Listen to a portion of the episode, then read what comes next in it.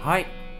というわけで始まりました羊たちのカフェでございますどうも石山です藤野です。よろしくお願いしまお願いします。では見た映画の話でもしますかはい。えーとねそこそこそこそこ見てるああそこそこでもないや全然、うんうん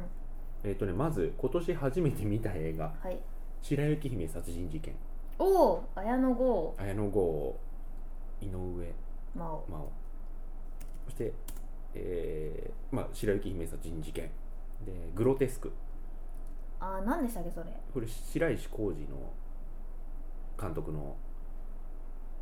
あのなんだっけ怖すぎとか誰でしたっいや出てるの全然有名な人やけじゃあ、わかんないか。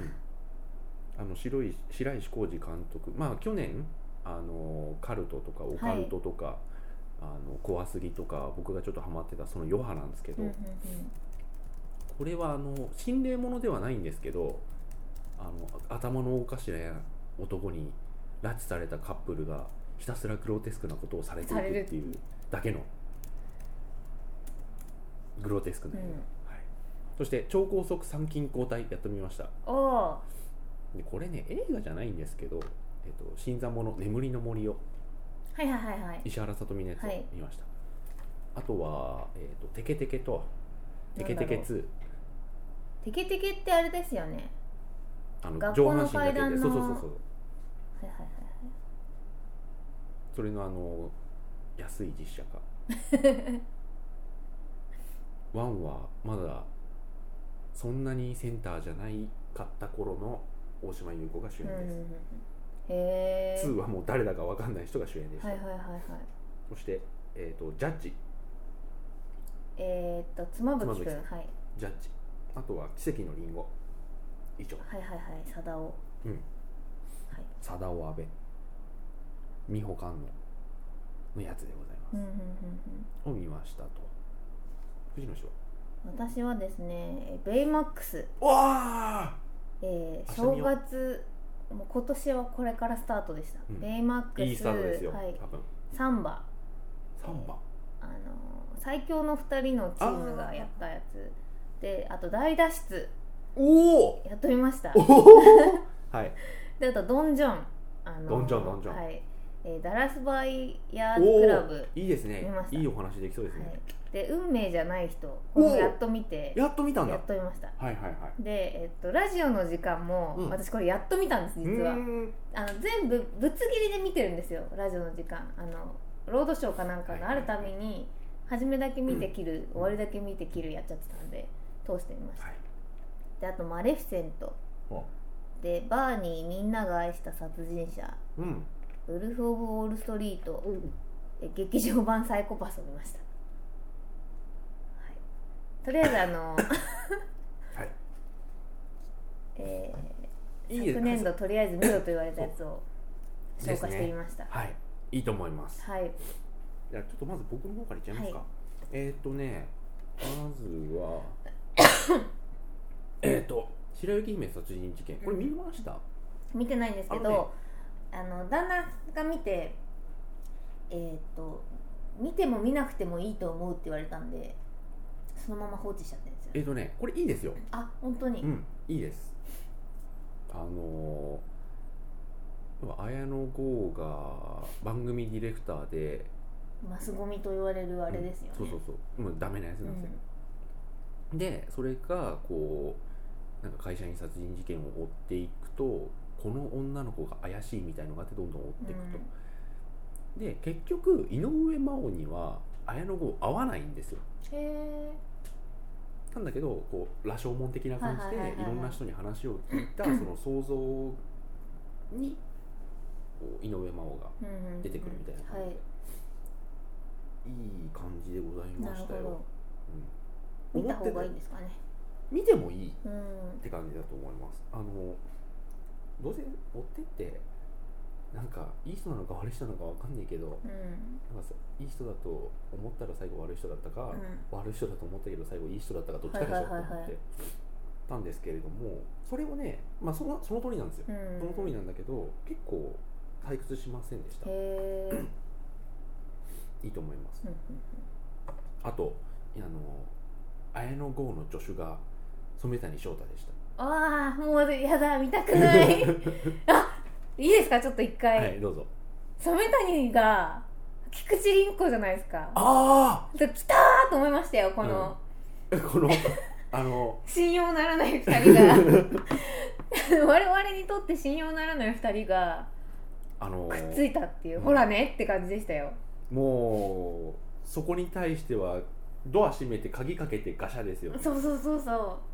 だからなんかちょっと感動しちゃっ てあの私たちの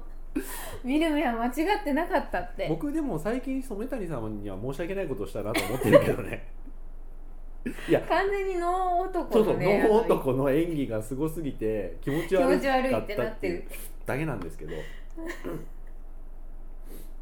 はいはい、すいませんそれちょっと本当感動しちゃったんで でもそうですね考えてみたら俺ハッとしなかったわそれ、リツイートするか迷いま したもん私好きだと思われたら嫌だなと思って確かにはい、はいそしてグロテスクは別にいいやう超高速参勤交代って見ましたん、見ました去年これさダメだよね、はいいやでもまあなんかあの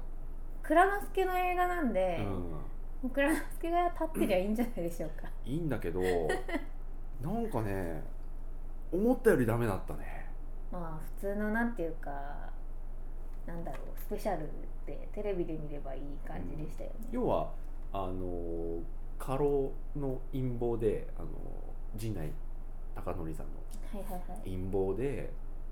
参勤交代が終わってふるさとに帰ってきた蔵之介がすぐさまもう一回5日以内に江戸に来いって言って参勤交代しなきゃいけないっていうそのミッションインポッシブルをどう切り抜けるかっていう映画なんですけど切り抜け方別にだよねうん、でもなんかあの時代だからしょうがないのかなってだなんかもうやりようがなくないですかやりようないっすよ、あれね、っていううんだからだかはいあの参勤交代もただ単に走ってなんか5人ぐらいで行けばいいとか言うんじゃなくてちゃんと宿場町にはうんちゃんと権威を示すために長い行列作んなきゃいけないのを西村雅彦が頑張るうんうん感じですよね。西村さんは良かったですよ、ん私は、はい、で近道しないといけないから参道を行くけれ行か行きたいけど参道は迷うって時に伊原雅人が「俺案内してやるよ」っつっていろいろあるっていう以上そうですそうですであとあの唯一ですね納得がいかないのがあの上地君が生きてたっていうのがうんでも私もう完全に死んだと思ってたんであの時、何普通に手当て受けてんのみたいな感じでああまあいいんじゃないですかそれはいやそれな俺はらなんかもう橋であんな死ぬえ死ぬ演出しないでほしかったよって、こいや軽い気持ちで見てたのに人死ぬんかいみたいなそれよりも消せなかったのは蔵之介がすげえ強かったことだねあー強かったでしたっけ居合でさあそっか結そ構っか45人蹴散らしてたじゃないですかなんかそうじゃない方が良かったなと思ってうん結構万能でしたよね、うん蔵之介さんが蔵之介強いしうんいい人だし、そのくせ活躍しないんだよねあー確かになんかねちぐはぐでしうた、んはい新参者眠りの森これはまあはい見なくていいでしょう、ほうあのね新参者は本当に赤い指ですよね私ね新参者全部見てるんですよ、で眠りの森も見てるんですけどあのあんまり記憶になくてう、ん、あの原作も読んじゃってるんで、なんか原作の方が強くって、一体どんな映像だったかが今スポーンと抜けちゃってるんですけどうんうんあの劇場版の「霧の翼」もありますけど、はいそれよりテレビスペシャルの「赤い指」テッタ杉本哲太のやつが見てます見てまあれがね本当に良かったです、そして「テケテケ」と「テケテケ2」はまあいいやすジャッジ見た、はい、はい、見ました見ましたこれすげえよよかくっなたいよかったそれは私あの佐藤さん旦那にも勧めて見させあまし本た当しにこれさいいよねよかったあのー話の大まかな流れとかさ最後の持っていき方とかさみんながこうなんか情熱にほだされてなんかこういつしか情熱を忘れていたこ老人たちっていうか、このベテランたちが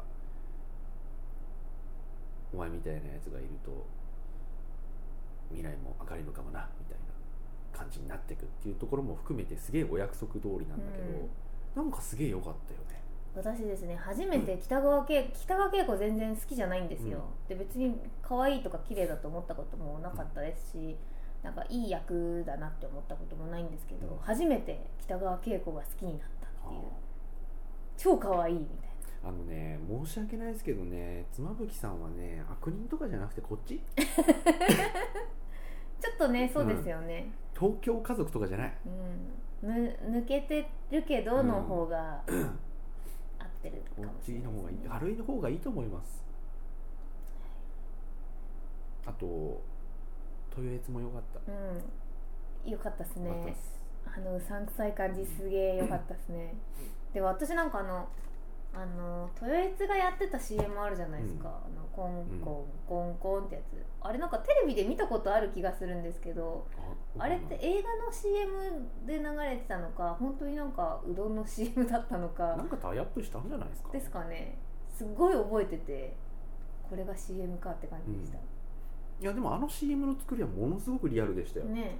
もともと CM の人だな絶対とは思いましたけど、なんか通り一遍の CM っていうよりはちゃんうんと CM 畑の人がはい意外性も含めて分かりやすさも含めてキャッチーさも含めて作ったっていう感じが、うん、でなんかまあ業界は違うんですけど向こうが CM で、そのなんていうかすごいわかるんわかるわかですよる制作のことが、うんだからなんそのかそのね分かる分かるラインがものすごくきちっと押さえてありますよそうですよねね他の業種の人でも分かる感じ、だから編集済んじゃったら確かにもう変えられないんだよとか、でもう音で頑張るしかないとなかいテロップ入れるしかないっていうのはすごいわかるんで、あの頑張れ角吹くんって思いながら見たっていうのはあります、うんうんそうあのあと鈴木京香さんのあの CM もあね普通によくできてるんだよねいいよかったそこにね嘘がないので良かったですよ、あと荒川よしよしはやまあいい言んっじたゃのないですかなでもう国籍も 違うしあのできてないウィンクだけが あそうですね良かったでもジャッジいい映画でございましたはい、奇跡のリンゴまあ普通か私多分ね見見ないと思いますけども、うん人生でなうん普通かないや普通にいい映画なんですけど、うん実話ですもんね、うん、まあ普通ですうかね、んまあ、ゴールも見えてますしねう、ん、山崎努さんが菅野美穂のお父さんで、そこはいにはいはい婿に入るんですけど、はい山崎努さんが良かったっていうう感じですかね、あと池内なんだっけあの人ヒロん、広広までは広ヒロうんさんはい雪かな、んはい久々に見たあ私なんか一分前以来見てないんですけどあーそっかはい最後に見たのは多分一分あ前そうかもしれない、いでございましたうん僕はそれぐらいかなはいじゃあ行きましょう DMAX 見てください明日見ようかないやあのー一人じゃないからみたいな映画だったら、うんもうボロクソに言ってやろうと思ってたんですけどあそうんそれはなんかあのもはい、うも私あの結構早く見に行ったんで、うああのまだ一切の情報を得ずに行行った行ったんですよあってーその方がいい傷幸せだよねはい、傷はね時間が癒してくれるんだよ僕がずっとそばにいるよだろけと思ってたら、すごい良かったそうだろう ねそれが多分幸せの見方なんだろうね、すごい良かったです僕はもうそうじゃないっていうのを散々散々あーそっかはあの雰囲気としてもしちゃってるかいら、はいはいはいだからなんかドラゴ CM ンでも CM でもあの赤いベイマックスがあのおもちゃの CM そ見っちゃかっそたっしかあれもなんか知らないでだ行よっねてるんでもうすごい良かったでうん、なんか原作とかがあるとかも知らないで行った方が良かったすあそうそうだからあの早く言ってくればよかっあじゃあもうほとんど話話っていうかどういなうんかね系の話かは分かってるんでたすけどこう日本の CM はこう売ってたけどそうじゃないっていうのは知ってるあと「リトルビッグプラネット3」買ったんですよはいはいはいはいそしたらその追加コスチュームにベイマックスコスチュームっていうのが出てそこにわさびとか全部載ってたんあで全員いたんだヒロヒロとかああこういう系なのね的な全員いたかはいいうんやそうなんですよあ明日見ようやっぱだからなんか映画見終わってもうなんかここのなんていうか続編っていうかそのなんていうかスピンオフなのか、要はこの界隈の作品が見たいから続編作ってほしいなと思ったら原作あんのかいってなって、あじゃあ原作読みますみたいな感じでした、うん見ましょぜひういやなんかもうもうねなんかその賞味期限が切れちゃった気がして、うんたどだ、そうしようと思ってたんのですなよねんかツッコミどころはいっぱいあるんで、うんああはのい大手を上げてすげえよかったって感じでもないんですけど、うんまあ、そのなんかギャップがまず私はあったんでそうそれをね知らずに見るのが絶対良かったと思うよかったですよ、はい結構頑張りましたあの情報入れないようにツイッターも全部切って、うんベイマって出た途端もうはーって流すみたいそういえばもうそろそろもうアカデミーですよねなあそうですねねなんかバードマン剛というのだけ聞いてますけどあと6歳の僕があはいはいはいはいそれぐらいしかまだ、うんあとはなんだっけあのースパイダーマンの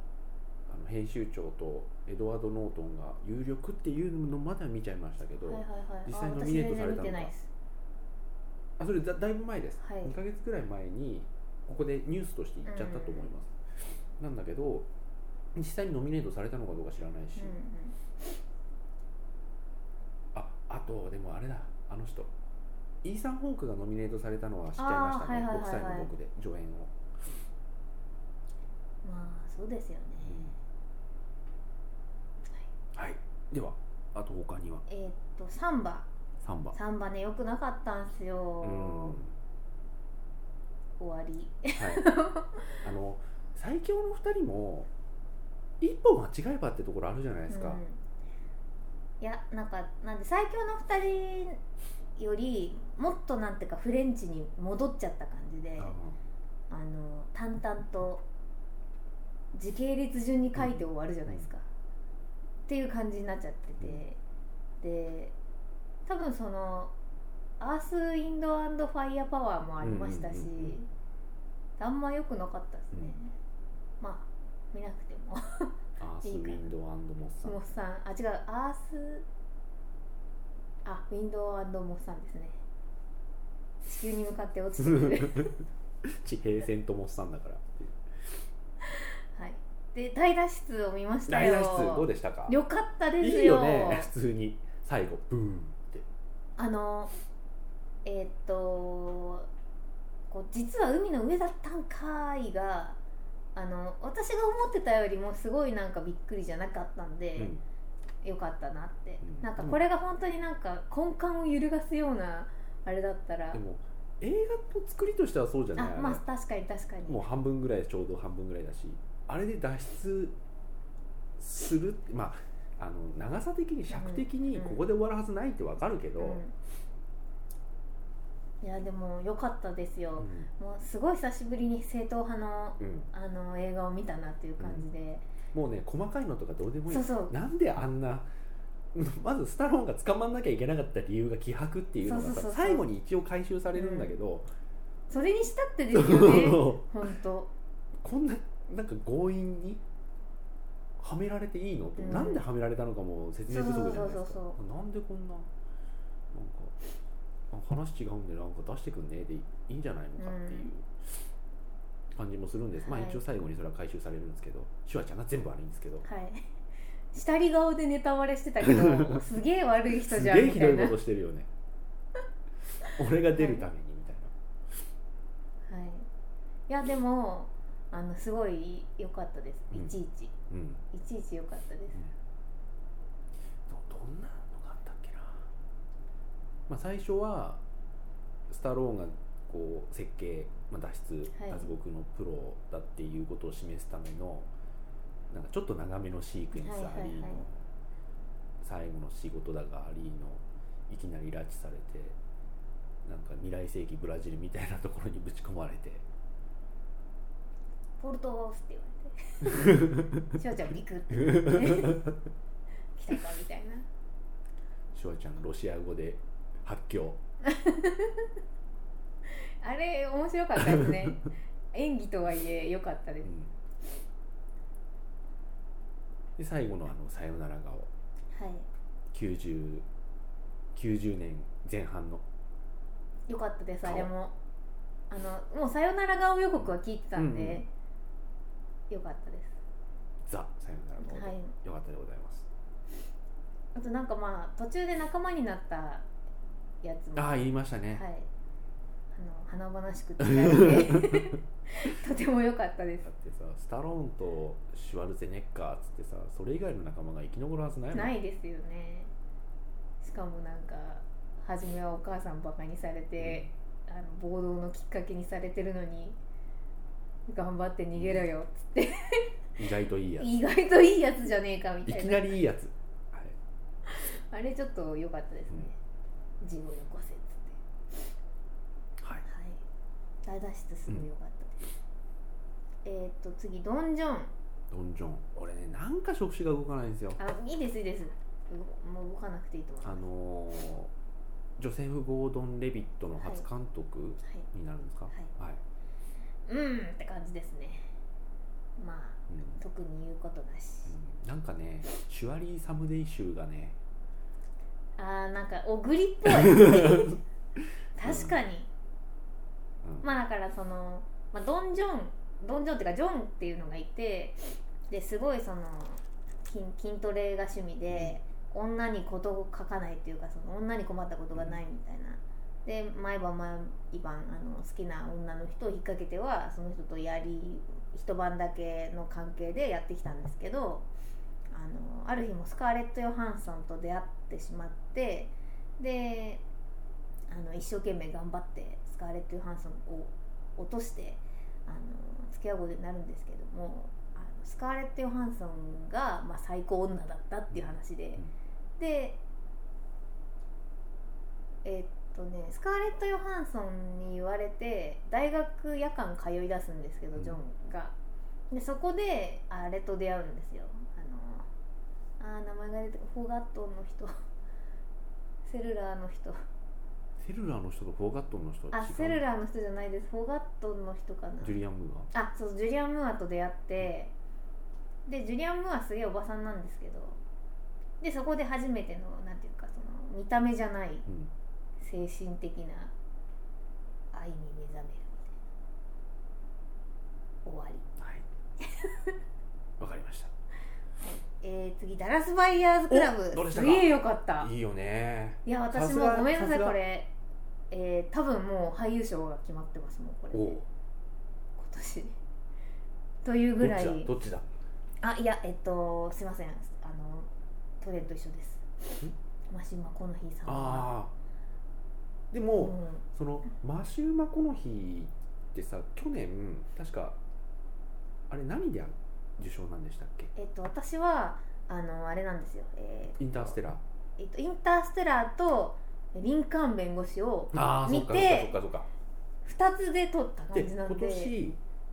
そのバラスダイヤーズクラブも見ちゃったしあとウルフ・オブ・ウォール・ストリートも見見ちたゃでっしょたんですだからもう多分撮っち決まゃうその4つを俺去年全部見てるからわふって、これすごい良かったですね、うんダラス・バイヤーズはまあ主役ってことではい全編良かったですけど、ウルフ・オブ・ウォール・ストリートも良かったでしょやばかったですやばいでしょ、はいてかあのもう瞬間最大風速的にはさあれが一番やばいんだよ俺的にはでしかもなんか私特典映像も見たんですけど、うんあれアドリブなんでしょこれあそうなんだらしくってレオナルド・デュカブリオ完全にもうついてってたもんねそうでそのなんかこうこうやっていきなり歌いだ、う歌い出すシーンがあるんですうけど、んうんうんああるあるのあるウルフ・オブ・ウォール・ストリートでうんうんってもう本当に本当にもう役でどうにかなっちゃってる人なんですよ そうだよね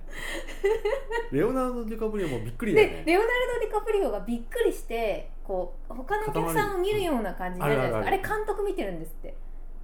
へえでそのままカメラを回し続けてのあのシーンができたらしくって だからちょっとこううって笑いながらこう周り見るじゃないですかあれスタッフにこれ続けるのっていうことらしいんですけどあよくできてるあれちょっと感動しちゃって感動するねそれはでそのマシュマコの日がこうこの人おかしくなっちゃったんだけどってことでしょ そう歌い出すっていうのが結構初めのさ撮影の期間の初めの方にあれ撮ったっぽいんですよね、であれきっかけでみんなもう自由にやりだしたっていうことらしくってだからマシュマコの日があれやったことによってかなりそのみみんなの役者さんお女のうん役者さんとか、まあ、他のメンバーうもんこうあこれやっちゃいけないんだってことがないんだっていうのが分かったみたいで、あの演技の幅が広がったっていうふすうごいにね言ってました、 だから私それ聞いてもう一回見ちゃいましたよね、うんそこあこれ監督見てるんだみたいな、すごい話だなちょっと感動しちゃいまして もう本当に頭おかしかったおっすかもんしいよねあれ本当に僕はでもその4つ、まあ、林間弁護士は一昨年ですけどその4つの中ではい一番すげえなと思ったのはやっぱり「うんうんウうんルうんフ・オブ・ウォールストリート」なんですよそうなんですよね15分ぐらいしか出てこないですけどあれすごかった私もあのその4作で最後に見たんで「ウルフ・オブ・ウォール・ストリートうんうんいいと思をい」もうなんか集大成っていうかま集大成じゃないんだけど、すなうんんかこの集大成はねダラス・バイヤーズだと思うんですよであのインターステラーはうんうん普通そうですよねすごい普け通どの主演役役者さんの演技ですよね、そそうあれから比べちゃうとまだ普通なんですようはいもうダラス・バイヤーズはもう体の作りがもう違くって、ねあのスタートから終わりまでで体のラインがあんなに変えられるっていうのが、もうあれこそ俳優魂ですよねっていう感じであとジャレット・レトもねあそうそうそうジャレット・レッドも撮りましたもんね、うん撮りました撮りましただからそれもすごいね良かったですし、本当に良かったですあれよかったよねで、えっと「運命じゃない人」見ましたやっと、うんうんえー、良かったですよかったはいで当時見たらすごかったろうなと思うよねすごかったと思うはいうんだ今見るともうなんていうか今ってもっと複雑は、ない伏線がいっぱい張られて、あのそれが全部まとまアるフのタがースクールあととかあとはもう一つ何でしたっけあれえっ、と如月いや違う違う違うあのー堺雅人と香川照之が入れ替わるやつとあーあれに続いていく鍵鍵鍵泥泥棒棒のメソッドに続いていくわけですけど、その原点としてはもうあんだけ素晴らしいはいはいデビューはないよね、と思いましたで別になんていうかなんだろう役者さんもうんこう鼻のある人たちが使われてるわけじゃないじゃないですか、いいなと思いましたあの俳優さんたちいまだ見ますけど見ますよね踊る大捜査線であの主演の人はうん鑑識みたいなのやってました、はいはいはいはいいやもういろんなとこに脇で出てるんです出よてね、る出てるあとあれですよあのタンクトップで頑張ってた人はあのタンクトップで頑張ってる4人出てくるじゃないですか、はいはい主要な人で、うん主役のはい僕ととした人と、はいあともう一人その友達の人はいが、あの人はあの仮面ライダーディケイド版のうんアギトの役をやってましたねへえへえじゃあみんな粛々と仕事してるんですね仕事をしておりますはいなんでちょっと見てしまいましたうん、あれはよくできておりました、はいであとまあラジオの時間はまあ見てたんですけど、見直したっていうだけなんで、これもまあまあま普通にあいいですよいい話永遠の75点はい そうなんですよね三谷さんは私は映画じゃないんですけど俺三谷さんの「オリエント急行」を見てえらい感動してしまいましたあそうなんだ私ね撮ってたんですよ前編後編、うんうんうん消しちゃったんだよね、ええいいもんったでいすないかあのね前編あれすごいうまいずるいんですよ作作りとしてはいはいはい前編後編のその2時間半の使い方が、うんあのオリエント急行殺人事件の原作は前編で終わりますはいはいはいはいポアロですもんね後半オリジナルなんですよああれそうなんだへえでしかも分かるかなその原作の前半がまでがじゃなくて原作を全部前編で終わらせちゃうんです一は回、いはいはい後半は なぜ犯人がその犯行に及んだかうを勝手にオリジナルで作ってるんですけど、へえそれがねえらいいいんですよよかったへえすごいで前半は完全にあの野村萬斎の映画っていうか、まあ、さドラマで三谷さんはあキャスティングが三谷さんだなぐらいしかなりを潜めてるんですけど後半は野村萬斎出てこないんでへえいやそうなんですよ完全にねその三谷さんの作品になっていてそれがねすごいいいんですよオチも含めてこの斬新なオチはあんまない消しちゃったいや前編を見を見て途中で寝たんですよ私あだと思いますでえ前前編はもう野村萬斎がもぐもぐ喋っているっていうことにで持たせ持たなかったら持たないで寝ちゃったんですよ淡々と終わるんで、寝ちゃったんで消しちゃったんですようんね これつまんないって思っちゃったんだろうなそう思うと思いますは俺も途中あの Wii でスマブラやりながら見てましたで面白くなってくるのは前編の最後についてたうん後編の予告かい、ら、はいはいえだって終わっちゃったじゃん今と思いながらあでもゲームやってるみたいなそうゲームやりながらあれ全部原作前半で終わっちゃったし、今は解決戦みたいの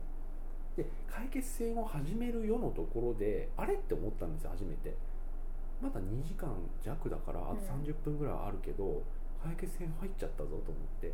尺の使い方おかしくねっていうところから、はいはいはいあはいれって思ってそへえしたら残り30分で全部ネタバラシ終わしっちてゃってあ終わっちゃったけどと思って後半何やるんだろうと思ったらこういうことねと思ってそれがねよくできておりましへた、うん、 え消しちゃったパッケージになるかななるでしょ、レンタルしてくれますかねなるでしょ、あじゃあそしたらちょっと後半だけ見ようかな前半は知ってるからうんはいえあオリエント急行ってどういう話かなんとなく分かってますよねポアロで見てるので、はいはいはいだったら後半からでいいです、いいような気もします、はいまあなんかポアロだからあの野村萬斎のあの感じもポアロだしなみたいなそうなん感だじよでね我慢できたんですけど、うんあれ多分初見で見たらもうあれ初見で見消たしらちゃうと思う、ん初見で見たらあんな気持ち悪い主人公いないよねいちいちこうイラッとするっていう感じだったんで、うんそのまま寝てしまいましたはいでまだ大丈夫ですか大丈夫ですよ全然マレフィセントはい、もう最悪ですよう本当はん、だと思います、いいいですか言って、うんえーマレフィセントはもともと妖精で、うんまあ、すごいいい妖精だったんですけど、はいはで妖精の国と人間の国があってで人間の国が妖精の国のすごい豊富な資源を求めて攻め入ってくるのを、まあ、妖精の国がこう頑張ってあの止めてたっていうか冷戦みたいな感じだったんですけど、でその人間の国の男の子がたまたま来ちゃってでたまたまアレクセントと会っちゃってでなんかもう本当はいけないんだけど子供だから分かんなくて仲良くなってでまあ青年期ぐらいになってこうちょっといい感じになって愛を誓い合うんですけど、あの愛を誓い合ったのにこいつが裏切って男が裏切ってあのマレフィセンあえっとえっとね人間の国がその時わーっと攻めてきたんですよねでその人間の国の王様があのマレフィセントにもうメタメタにされるんですよでそれで逃げ帰ってで王様がもうあの翼が生えてるんですけどその時はあの翼の生えたマレフィセントマジムカつくってなってであのあいつ殺してきたらもうすごい褒美やるわみたいになってでそのマレフィセントといい仲になってた男がマレフィセントを殺しに行くんですけどあの久しぶりみたいな感じで会ったらちょっと心がほだされちゃって殺せねえわってなって翼だけ切るんですよで翼だけ持って帰ってきて、あの殺しましたぜって言うともうすごいあの官位が上がっちゃって次期王様みたいになってで、まあ、結局王様になるんですけどでマレフィセントはそう薬かなんかで眠らされてる間に翼もがれたんであのだから起きた時のミラ・ジョボビッチ演技「はあ、 みたいな、んあれでもうなんか